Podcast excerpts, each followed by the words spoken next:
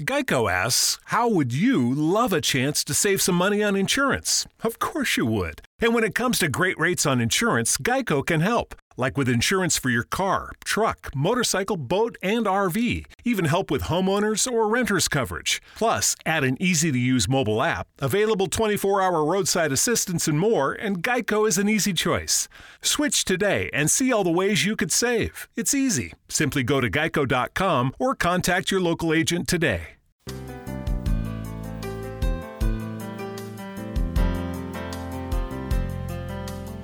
Welcome to Mission Evolution Radio Show with Gwilda Wiyaka, bringing together today's leading experts to uncover ever deepening spiritual truths and the latest scientific developments in support of the evolution of humankind. For more information on Mission Evolution Radio with Gwilda Wiyaka, visit www.missionevolution.org. And now here's the host of Mission Evolution, Miss Gwilda Wiyaka.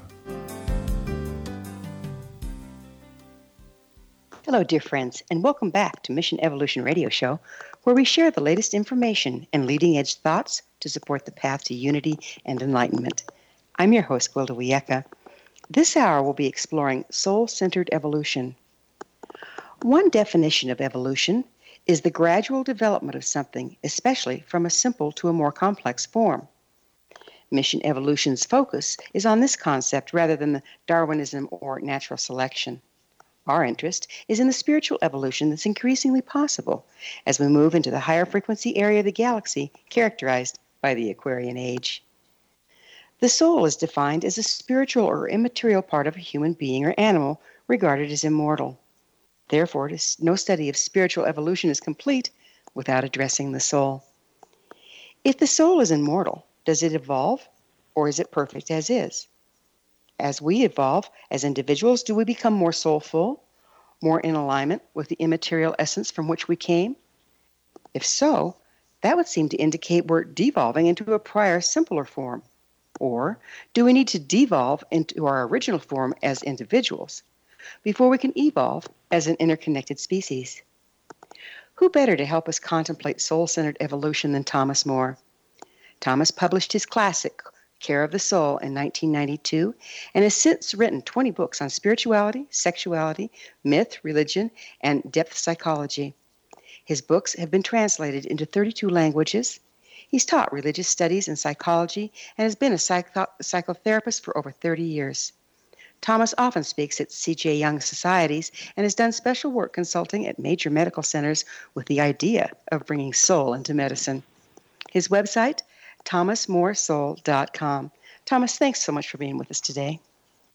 Very happy to be with you, Gwilda. So, Thomas, you've been contemplating the soul for many years. What is your definition of soul? It's very, very difficult to define because it has so many facets. I would say that the closest I can come is to say that soul gives us, or anything gives it depth. Uh, and it also helps uh, us as people to connect. We connect through soul with each other. And it also provides a sense of meaning. So those are just three three elements, three things that the soul does for us. And I think otherwise it's better just to have a common sense notion of soul the way we use it when you say there's a person that has a soul or there's a house. That house has soul. I'd like to rent that house. You lived in a Catholic monastery for 13 years. What effect did that have on your view of soul and religion? It really affected me so much that um, I still feel that I'm uh, very close to those years, even though they were a long, long time ago. Uh, I, I think it wasn't just the ideas that I was taught.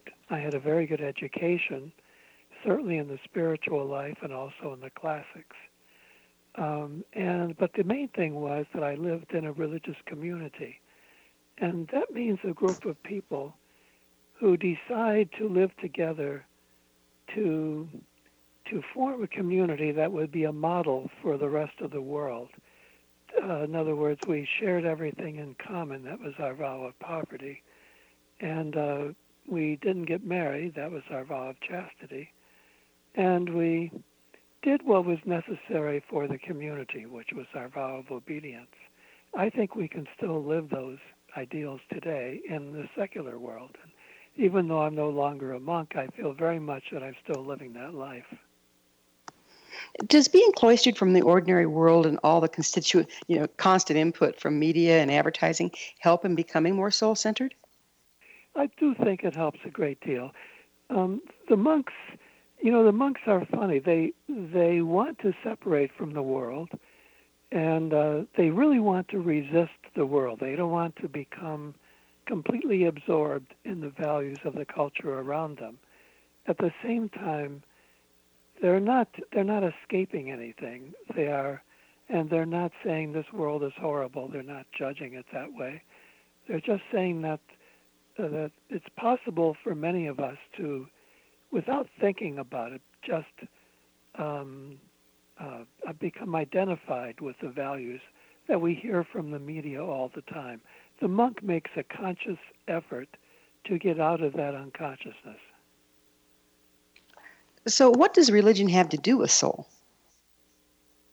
Well, there, there's a, a difference between soul and spirit in my way of looking at things, and many of the people that I've learned from.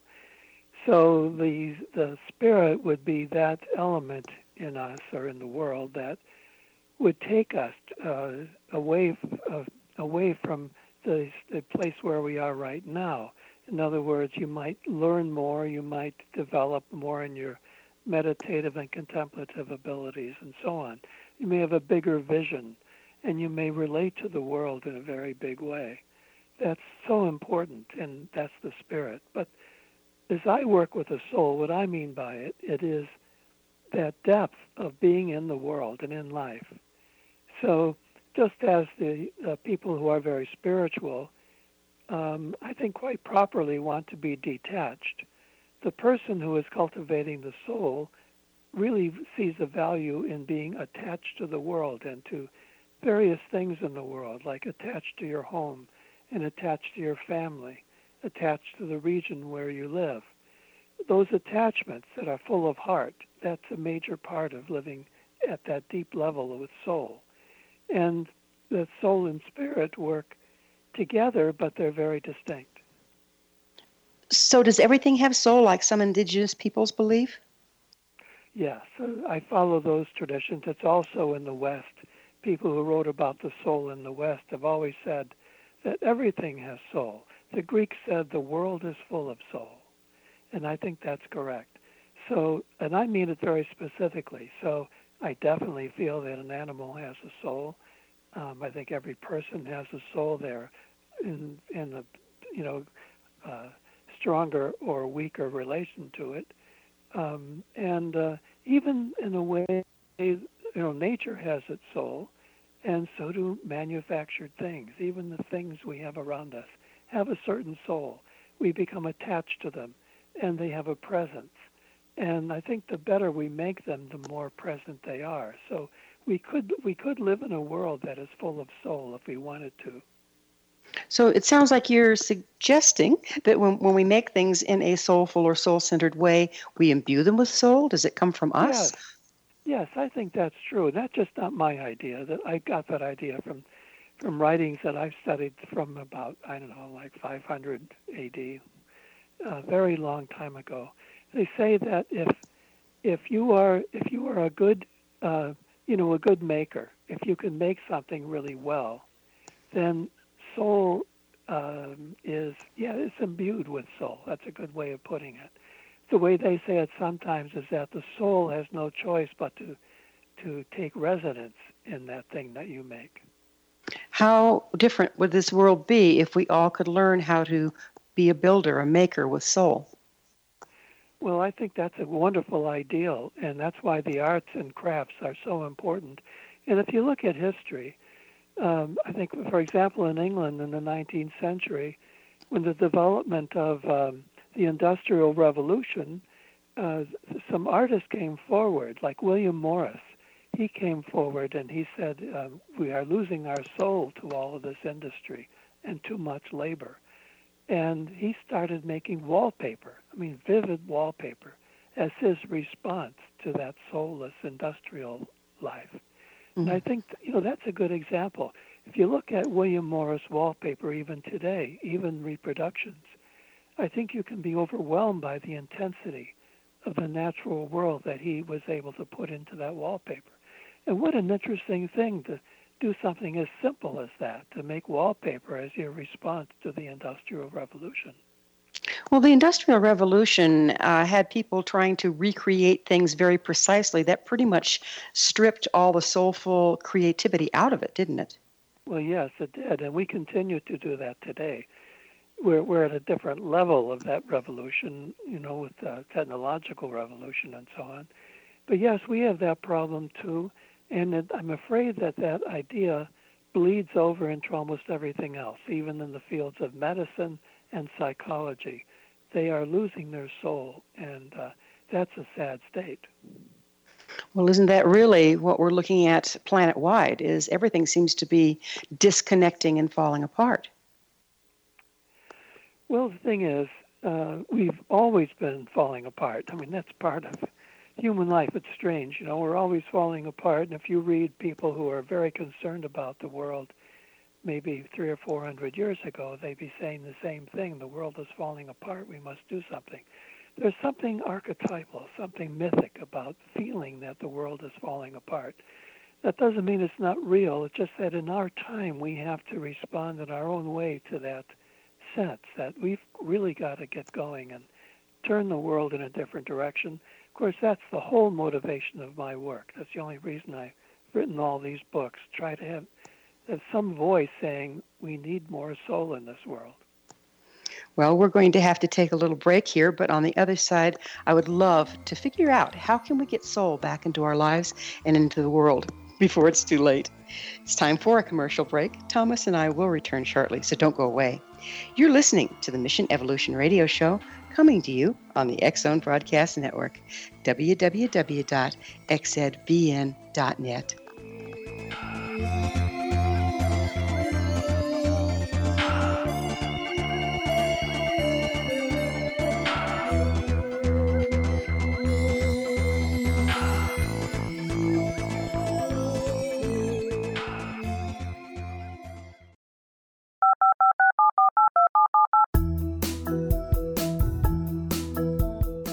Did you know that when you're on the road with limited data or Wi Fi, you can still listen to the Zone radio show with Rob McConnell, The Science of Magic with Gwilda Wiyaka, X 1, Dimension X, Space Patrol, and every minute of the Zone broadcast network by calling 213 401 0080, courtesy of Audio Now. No smartphone, app, or internet needed. It saves your data plan and it's free if you have unlimited minutes. Call 213 401 0080 to listen on any phone, anytime, anywhere. Remember 213 401 0080 for the best of the paranormal, parapsychology, and sci fi radio programming anywhere 24 7 365.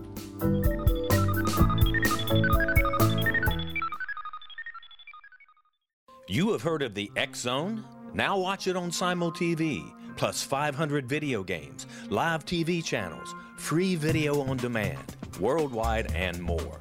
Does this sound like tomorrow's television? Well, it is, but you can have it today, right now.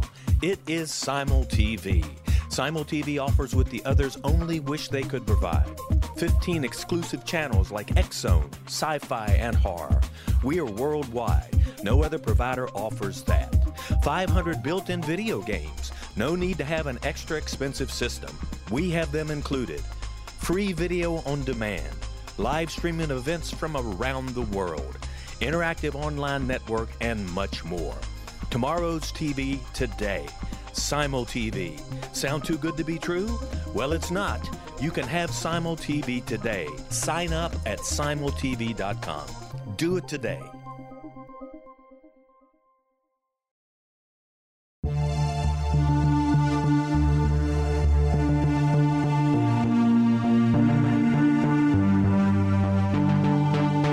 We live in rapidly shifting times of extreme volatility and uncertainty. Such profound change brings a unique opportunity for the evolution of consciousness. I'm Gwilda Wiyaka. host of Mission Evolution Radio Show, a program that explores the latest scientific developments and deepening spiritual truths supporting human evolution.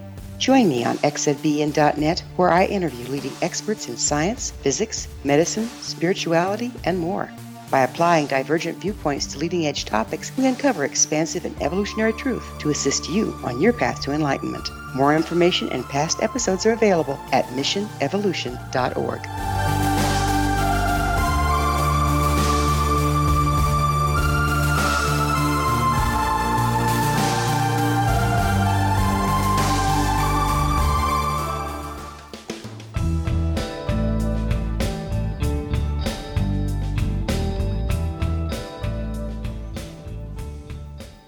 Welcome back. This is the Mission Evolution Radio Show.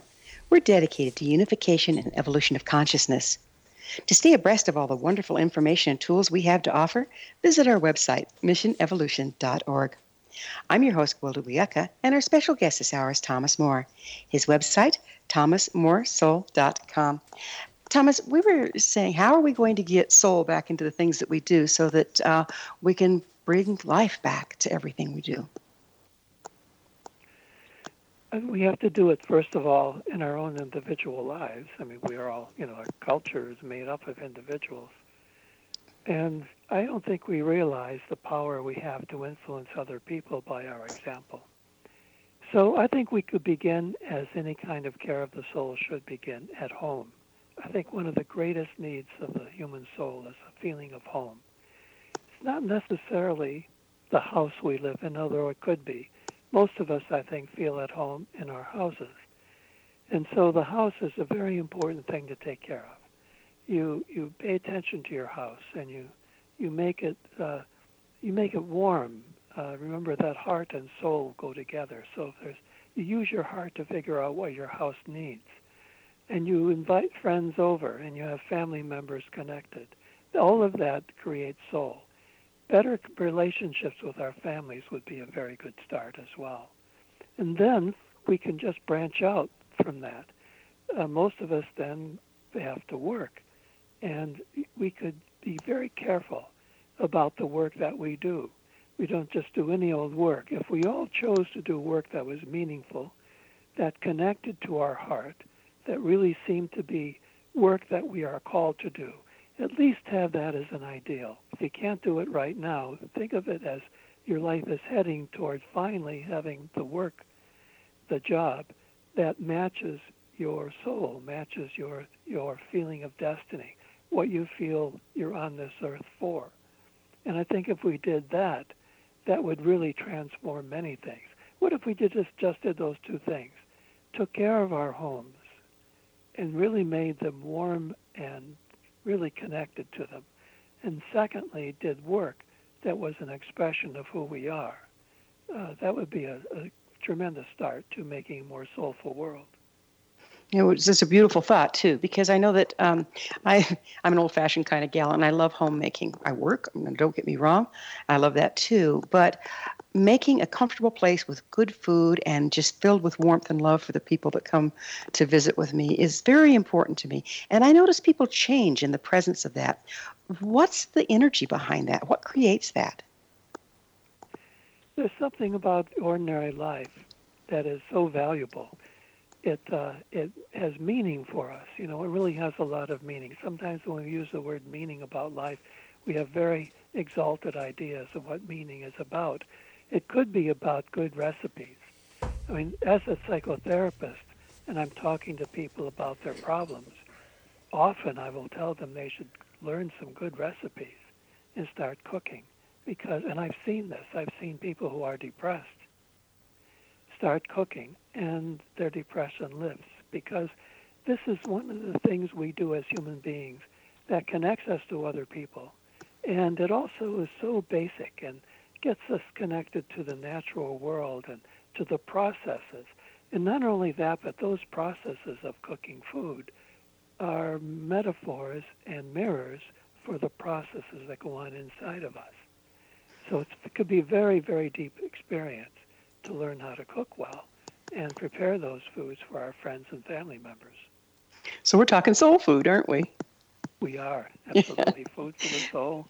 Well, it's the same. Food it's the same kind of thing, isn't it? When you're making a meal, you're doing the same thing as as making um, a mindful object. So you're you're actually increasing the frequency of the food, and isn't that what saying grace over food is about as well? Yes, we when we say grace, that's such an important thing to do, no matter how you do it, because it takes our experience of eating to another level. So whatever your belief is, it's not that's not important. What is important is that by saying some sort of prayer uh, over our food, we are recognizing that food is, has such depth, it has such meaning, that it's not just ordinary. There's something truly sacred of tremendous value in eating and cooking. Mm-hmm. You're, you're a psychologist. How does your concept of soul impact your work?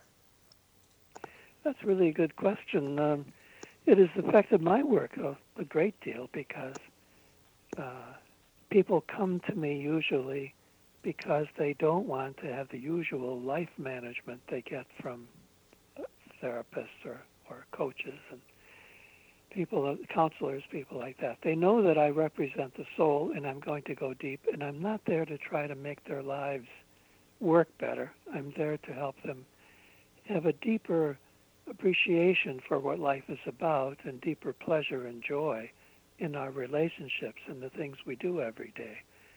So by by focusing on the soul, um, problems, other problems tend to diminish, but not because we've solved them, but because we have really paid attention to the things that matter in life.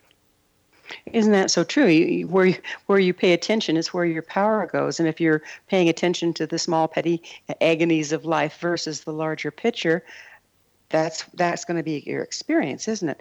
How can we get this higher vision? What's the first step? Well i always say that the the first step most people should take to expand their vision and to find the soul and spirit too is nature the natural world. That's what that's what uh, monks have done for centuries and centuries. Um, i spent a lot of time in ireland. I love to visit the monasteries in Ireland, especially those on the coast, because these monks understood that they had to be in nature where it is showing itself in very powerful ways. So they built their many of their monasteries on islands, surrounded by water and with a view of the natural world, and at some distance from the, uh, the you know the world of commerce and activity. So I think that's true for any of us. And we're going back to the very first thing you and I talked about today. Um, how can you be a monk today? You can be a monk by getting some distance from the world, but not to not to disdain it, but to um, to have more appreciation for the natural world and to learn so much from nature, wherever it is, um, whether it's on a lake or in a river or mountain or desert, wherever it is uh, by being close to it, you change. I think you expand, and that is a very good start for anybody. And how, how we surround our homes with even just by putting house plants in, or um, if we have a little yard, how we tend to that. Does that help as well? Oh, of course it does. And uh, and if you're in the city, plants can really help a great deal. Or going to parks, a park can be just as well. You don't have to have any, you don't have to be in raw nature way out there and acres and acres of territory. You can be in a small space. You can even, as I was saying before, William Morris, you can do that. He brought nature into the home by making wallpaper that was full of natural forms, very vivid natural forms. You can have paintings that do it as well. You can paint your walls. You know, you can do so many things that bring nature. Um, I once was on a train in the Adirondacks. That was a 19th century train, and the seats were all upholstered with vines and uh, branches and flowers on them. I thought how interesting that those people understood that you need to bring nature into your living space in order to keep that connection with it. There's some beautiful, um, uh, more natural buildings going up. Um, people seem to be getting back to that. Are you are you aware of some of that movement, using the wood and the natural shapes and all that stuff? Oh yes, I'm very very interested in in architecture. I'm particularly interested in medical architecture because I would like to see more of that natural building being uh, done for hospitals and medical centers and even doctors' offices. It's a shame. You know, it's really amazing when you look, go into a doctor's office and there's no nature really. I mean, I understand that a plant can help, but some plants are only afterthoughts. You know, they they don't really do it. You need more than that. You really have to realize how we live in nature, and that's where the source of our healing is. So there are many ways in which we could build buildings that would help us rather than cut us off from the sources that we need. What do you see as the ramifications of this widespread separation from nature and from the soul? We become dried up people. You know, we get depressed. Why are we depressed? A lot of people get depressed because they don't have that vitality that the natural world could give them. You know, people do go off into the woods sometimes when they've really had it with their offices. They need to get away. I live on a little lake myself in New Hampshire. And I just was in a store yesterday and heard these people talking that they're coming here for the summer. I live here year round. Mm-hmm. But they're coming here for the summer and I'm thinking, yes, it's a good thing. They need to get away. Not that the city's not good, it's just that they need that natural world. We all need it. It brings us back to the to our true nature, really, doesn't it? we are natural. Yes, we are like nature so much, and all the metaphors work so well. Uh, you know, sometimes our, uh, you know, we, we thunder in our speech. We uh, uh, we feel raw. Uh, we feel, uh, un, un, you know, we we have these feelings that we are cut off from from our own deep inner nature as well. There's a strong connection between our own uh, personal nature and the natural world. So by being in nature, we actually find ourselves because, in a sense, that's who we are. Mm-hmm. It seems metaphorical, but it's a little more than that because what we're doing is we're finding our basic, organic. Well, we're going to have to. Existence. I'm sorry, we're going to have to return to our roots on the other side of the short pause. Thomas and I will return to our discussion, and don't you dare go away. This is Mission Evolution Radio Show. We're coming to you on the Zone Broadcast Network xzbn.net.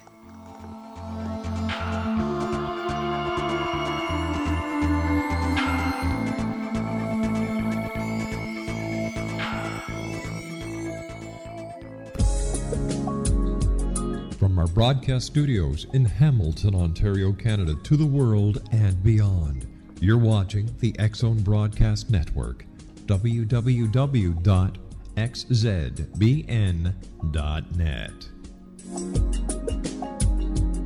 AVS Media You have heard of the X Zone? Now watch it on Simul TV, plus 500 video games, live TV channels, free video on demand, worldwide, and more. Does this sound like tomorrow's television? Well, it is, but you can have it today, right now. It is Simul TV Simul TV offers what the others only wish they could provide. 15 exclusive channels like X Zone, Sci Fi, and Horror. We are worldwide. No other provider offers that. 500 built in video games. No need to have an extra expensive system. We have them included. Free video on demand. Live streaming events from around the world. Interactive online network, and much more. Tomorrow's TV today. Simul TV. Sound too good to be true? Well, it's not. You can have Simul TV today. Sign up at simultv.com. Do it today.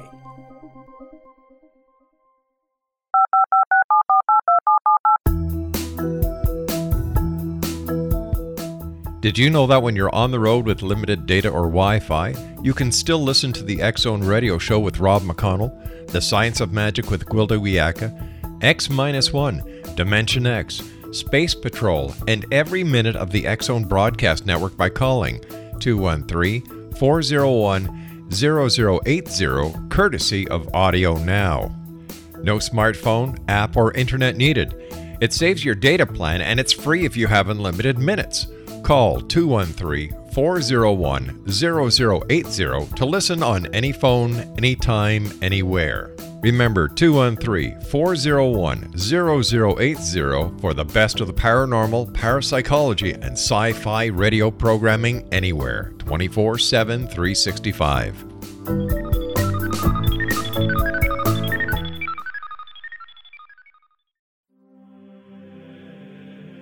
Rob McConnell here, presenting an overview for Nicholas Paul Jennings, author of a fascinating book, Amen.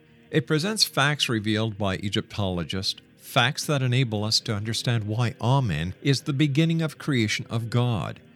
It provides recommendations for religious leaders of the major religions to unify their beliefs and teach the Word of God. Love one another. Amen informs people how mankind conceived God it was the Egyptians that developed the concepts of a soul, a hereafter, and Son of God. And finally, after the worship of many gods, they conceived the belief in one universal God, the maker of all there is. For more information, visit www.futureofgodamen.com. That's www.futureofgodamen.com.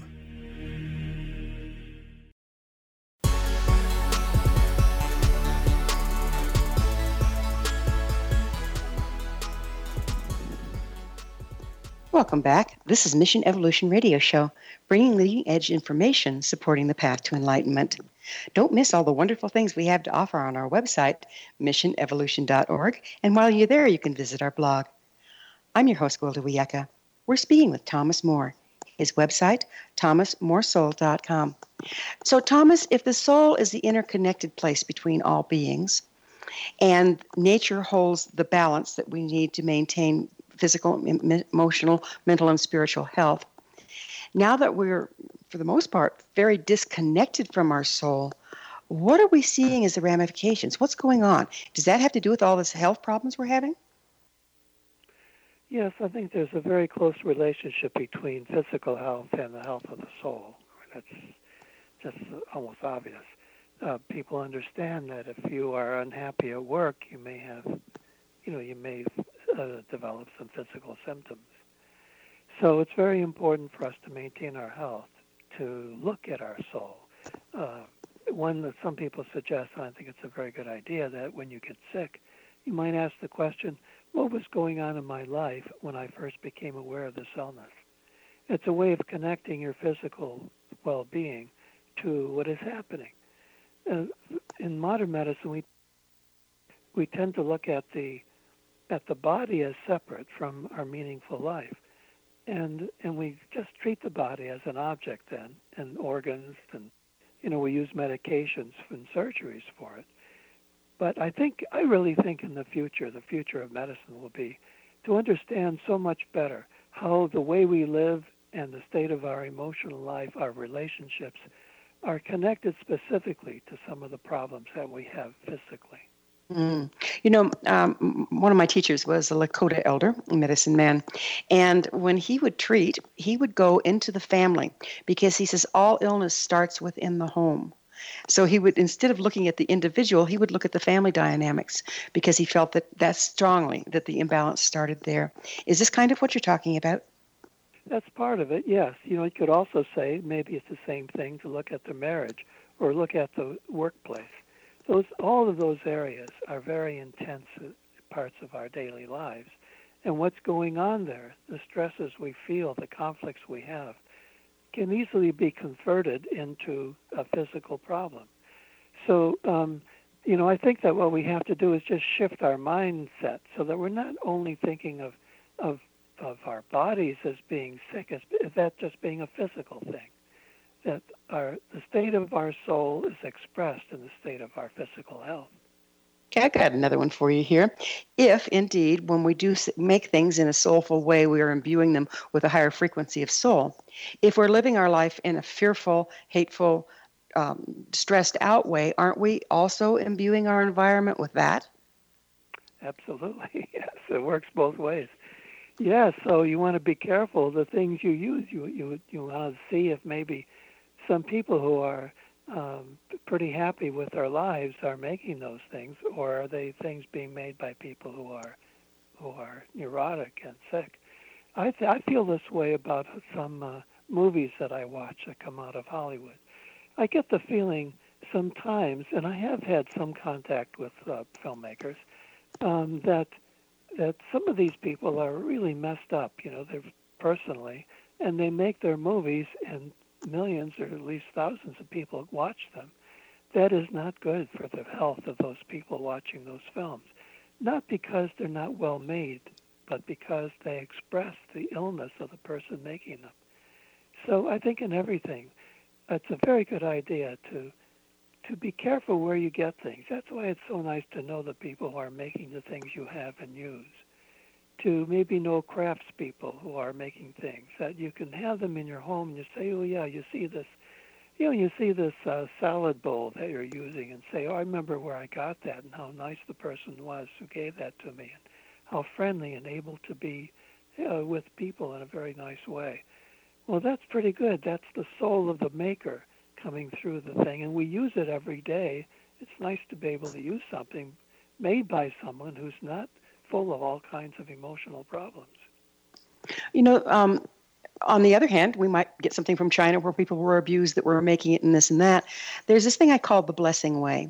And that's no matter where something comes from, we can always send gratitude down the line and send a blessing and transmute that energy. Would you mind speaking to that a little bit? Yes, I, you know, I hesitate uh, what I just said. I don't want to say that people who are having problems can't can't make beautiful things. They certainly can. Most, you know, like many many artists have been quite a, quite uh, uh, you know uh, struggling with uh, with life. But um, yes, I think that we can do that. We can um, we can change the things that we have. We can sort of, uh, I don't know how you would put it, but re-bless them in some way, you know, to to move them in a different direction. We might want to uh, to use these use the objects that we have um, carefully, so that we do surround them with an attitude that redeems them from the way in which maybe the context in which they were made. And of course, we want to. I think them so important to to make our culture more soulful. And that means to make the working conditions better so that people are able to be themselves and contribute their, their souls to the work they're doing, no matter how menial, no matter how simple the thing is that they're making. We, we, can, we could really think about the workplace, um, how people are feeling and thinking as they do their work, and not just see them as extensions of the machines that they're working at. There is some quite a bit of talk about machines taking over the world, if you will, because our algorithms and everything are getting so uh, precise, and um, that a lot of the things are being taken over by computers and this and that. Would you speak to that and how that relates to soul? Well, we are moving along. We are evolving technologically, and I think it's a great thing. I mean, I don't want anyone to take my computer away from me. I love it. I'm able to write all these books, and and the better the technology gets, the better it is. I I think it's a terrific thing. But the, the these are tools and instruments, and even artificial intelligence and algorithms that that are used all the time are tools. They are not at all substitutes for you know people uh, for people and people with uh, depth. Um, so I think the thing to do is to uh, keep creating these these things and let technology com- continue to develop. Um, but at the same time, at the very same time, we have to work toward a more soulful world, and we have to work for the arts, especially. I often cite a wonderful painter from the 19th century, Edward Burne Jones he said that every for every invention science comes up with, he would paint an angel. Mm. I think that's a great. I call that the Burne Jones effect. It's mm. um, it's a pattern we can use, and we can use it in our own lives. For every new gadget we bring into our home, for every great piece of technology, let's also get a painting. Let's also get a, a rug made by by somebody who's using traditional methods of making a beautiful rug um, to offset, or not offset, but I guess to complement the, the technological advance. You see the soul as immortal, yes? That's really a tough question, but yes, I do. Yes, I really do. So, if it's immortal, does it evolve or is it perfect just like it is? That's also difficult. One of my teachers is a, a Renaissance man named Marsilio Ficino, who explored all these questions. He says the soul is partly in time and partly in eternity. I think what he's getting at is that there is a dimension of soul that is uh, conditioned by time, and there's a part of soul, an element in soul that is immortal or not or timeless, not affected by time. I, I, I like that solution to it. That um, we can do both. We can see that we have to we have to realize how much our soul is affected by what's happening day after day, and at the same time we have an immortal part, a timeless part that that uh, gives us a tremendous dignity and uh, hope. What role does soul and soul centered living have to do with evolution? Well, we have to re- remember that evolution is not just a, uh, a function of science. It's not just something that science can talk about. We can evolve as people. We can evolve in our understanding of the world. We can evolve as, in the way we treat each other. We can evolve as parents in the way we take care of children. I don't like to hear evolution talked about only in scientific or very high spiritual terms. There's also the soul evolution, which is what I was just saying. Maybe the evolution in how we take care of our homes and cities, how we um, how we help families get along.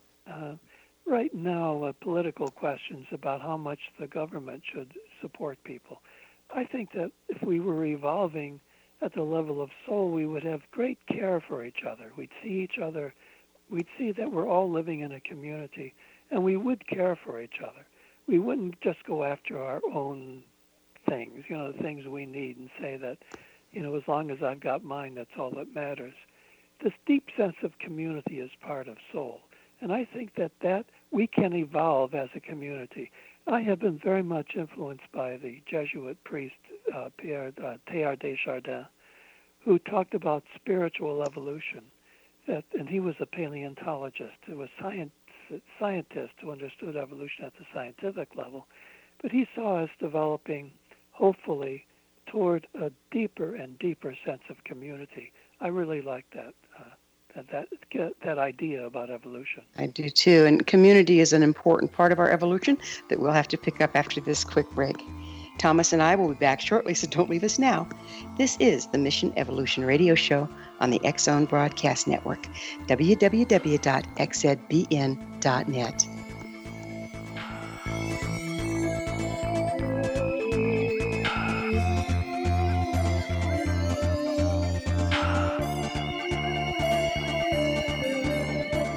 Of the X Zone? Now watch it on Simul TV, plus 500 video games, live TV channels, free video on demand, worldwide, and more.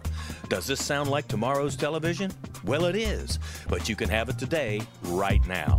It is Simul TV. Simul TV offers what the others only wish they could provide 15 exclusive channels like X Zone, Sci Fi, and Horror. We are worldwide. No other provider offers that.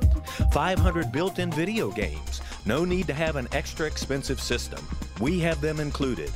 Free video on demand live streaming events from around the world, interactive online network, and much more.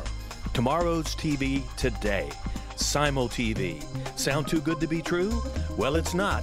You can have Simul TV today. Sign up at simultv.com. Do it today.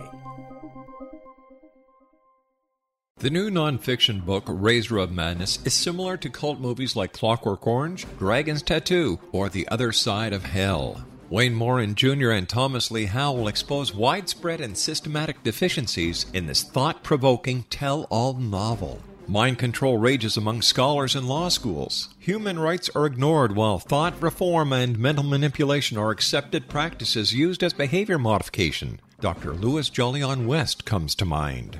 Media and public scrutiny shows that United States mental hospitals are in fact destructive murder industries.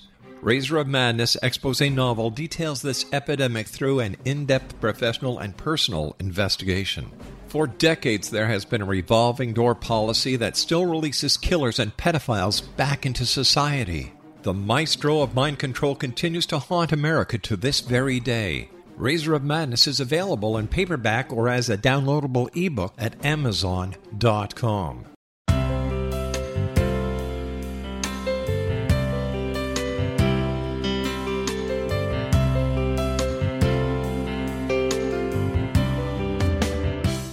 concept of a new age has been around since the late 19th century, yet much of its original meaning has been lost.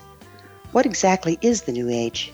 Is it a religion, a collection of obscure esoteric practices, a series of doomsday predictions, or an astrological event?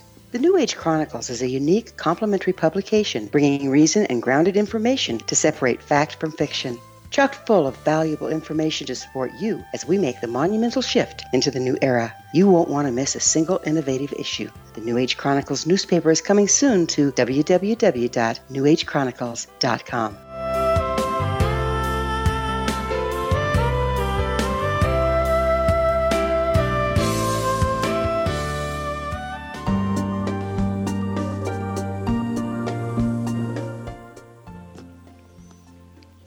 Welcome back. This is the Mission Evolution Radio Show, bringing together gifted people of service to the world.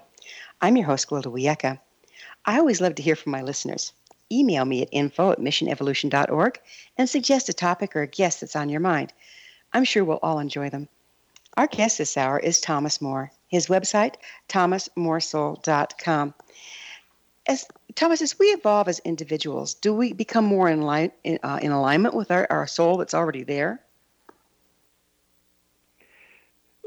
Uh, the way I would put that is that uh, we are born with our with a soul, and we uh, that is like a seed, or it's um, it's it's complete. We are complete in a way, but we need to unfold, like to make it all uh, spread out in our lives, you know, and be re- be fulfilled and realized in our life.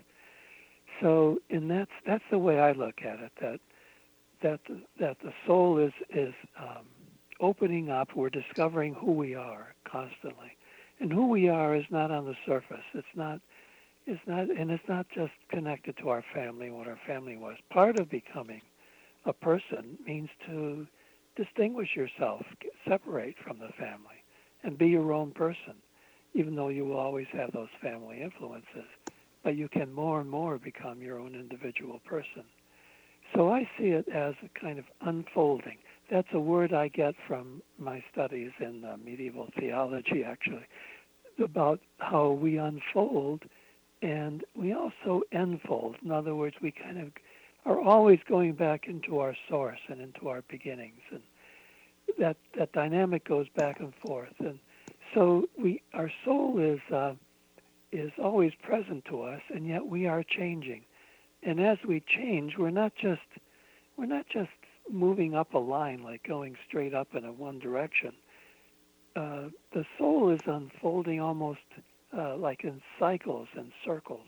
That's how I see it. I, I, love that. Cycling, yeah. I love that because if you've ever watched time photography of a rose blooming, it doesn't just open up it opens and then it closes and then it opens a little more and then it closes. And doesn't all life operate like that with expansion contraction breath in breath out? Is that the same functioning that you're talking about with unfolding of the soul? It is. That's exactly what i'm talking about. It's uh it, it, we we have moments when we backtrack. I mean you know we have all these ideals of what we should be and then we find out that we don't do what we hoped we do. So we kind of fall back. So there is that too. The cycling means that we we're not always going forward. Sometimes we're going backward. And as a therapist, for example, when I hear a person saying that they they feel like they're going backward now, that they've lost ground, well, I can see that that's valuable. Or if they feel stuck, that's a very common feeling. Feeling stuck and they're not they're not they're not in that movement anymore. Well, there's a place for that stuckness. Maybe it's accomplishing something for us. I never advocate moving forward for its own sake. If a person is not moving forward, I, I'm with them in their backwardness or in their stuckness. But it's part of a whole rhythm, a very big rhythm. And if you look at the whole thing, stand back and look at I think then it'd be easier to see that your failures somehow contribute to the overall movement that that movement is even reflected in the galaxy. So it goes it a is, long way, sure. doesn't it? Yeah, yeah. It so you know, uh, go ahead. Well, my latest book, Ageless Soul, has a, a shell on it uh, on the cover, that has the same mathematics, the same ratios as the galaxy. Mm. So that's that's that idea is there. It's that's the way we are too. We are in our daily life. Let's say one day of our life might be a recapitulation of who what we've been doing our whole lives.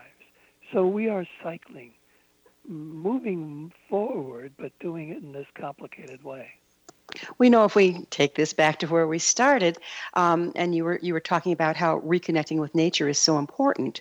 Nature has this movement in it. If we reconnect with nature and with that movement, we can come back into our natural timing and evolution. Would you speak to that a little bit? Uh, well, yes.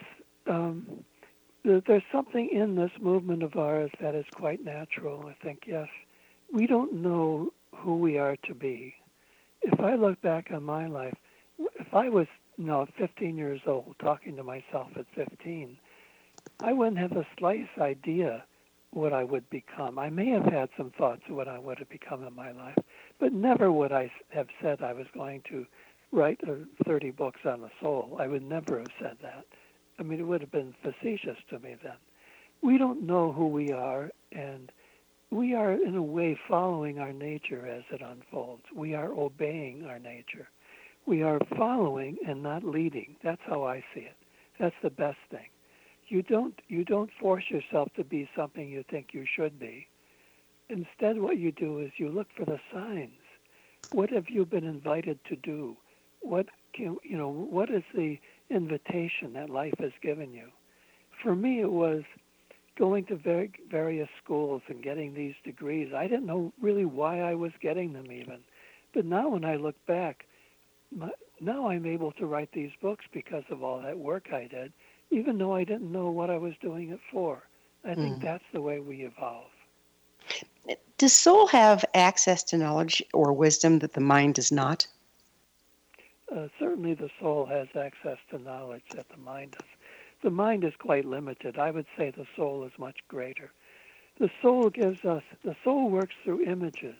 The soul is more poetic, uh, interested in the stories that we tell, and uh, and looking at images like artistic images or movies or uh, you want to make something. You know, you make something beautiful with your craft. Uh, you just make a garden and tend your garden. That's such a soulful thing to do. But think about how much you learn as you tend your garden. You learn things not only about how to make plants grow, you learn about nature, you learn about yourself, and you become a certain kind of person because you're working in a garden. Not everyone has to work in a garden, it might be something else, but at least there are ways in which we, I think we do discover through the soul, we learn so much of, of the greatest importance. I think of that's more important that's why I don't agree with this approach to education that focuses on STEM, on mathematics and science.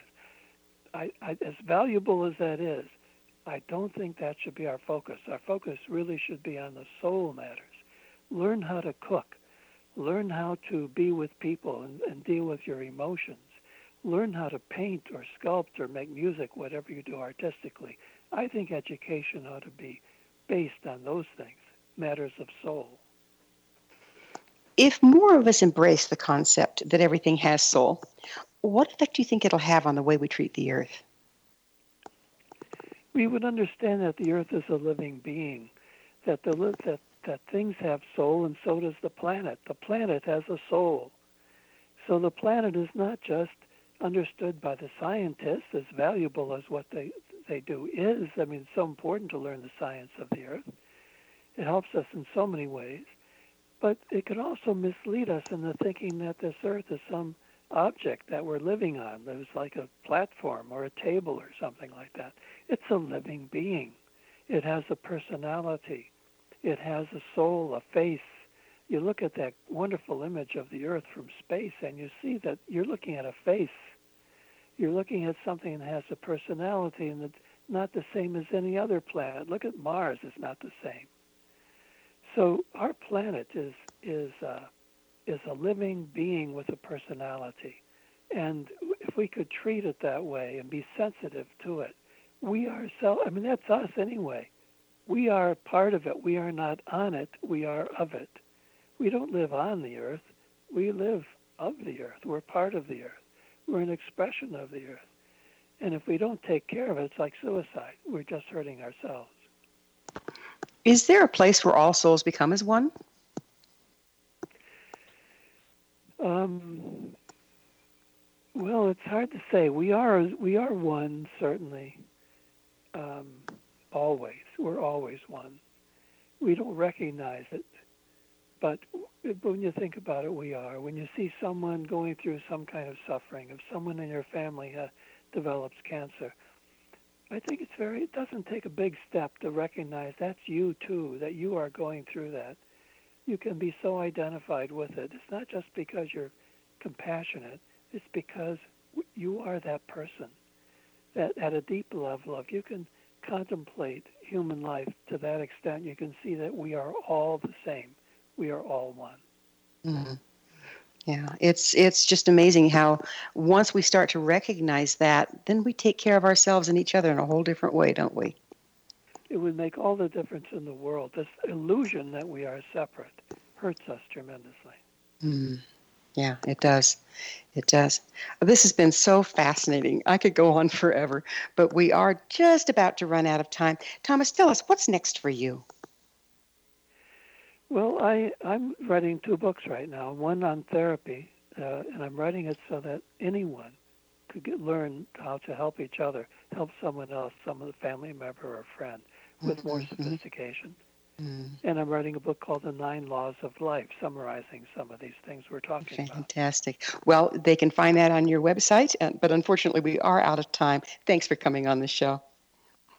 Our guest this hour has been Thomas Moore, the author of 20 books on spirituality, sexuality, mix, myth, religion, and depth psychology, including his classic, Care of the Soul. His website, thomasmooresoul.com.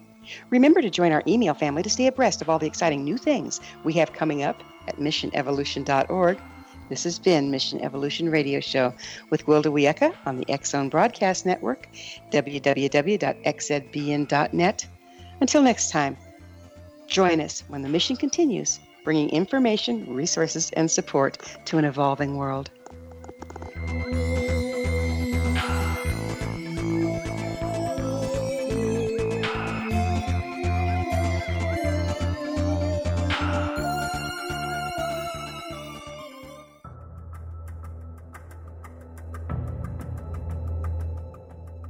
Modern Esoteric, Beyond Our Senses by Brad Olson, consummates the lifology story about where humanity originates. It is the lost continents, the primitive wisdom, the mythos of creation, and the rethinking of ancient history as we are taught in academia. There is much more to the story than what we have been told. As this is the first book in the Esoteric series, Modern Esoteric starts at the beginning of time and accelerates up to this modern age Future Esoteric is book two in the series and takes a forward looking position ahead of today with an open and honest examination of the ET issue and various unexplained phenomena. To discover the writings of author Brad Olson, visit www.bradolson.com. That's www.bradolson.com.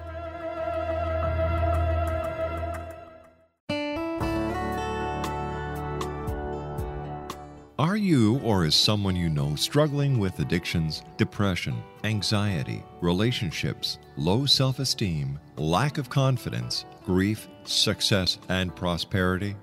Do you know that your subconscious belief plays a big role in the outcome of your hard work?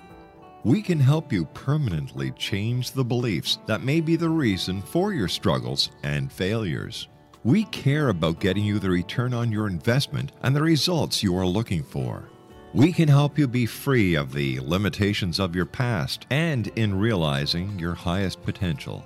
We work with people by phone and Skype. For more information, visit us at www.ritasoman.com. That's www.ritasoman.com.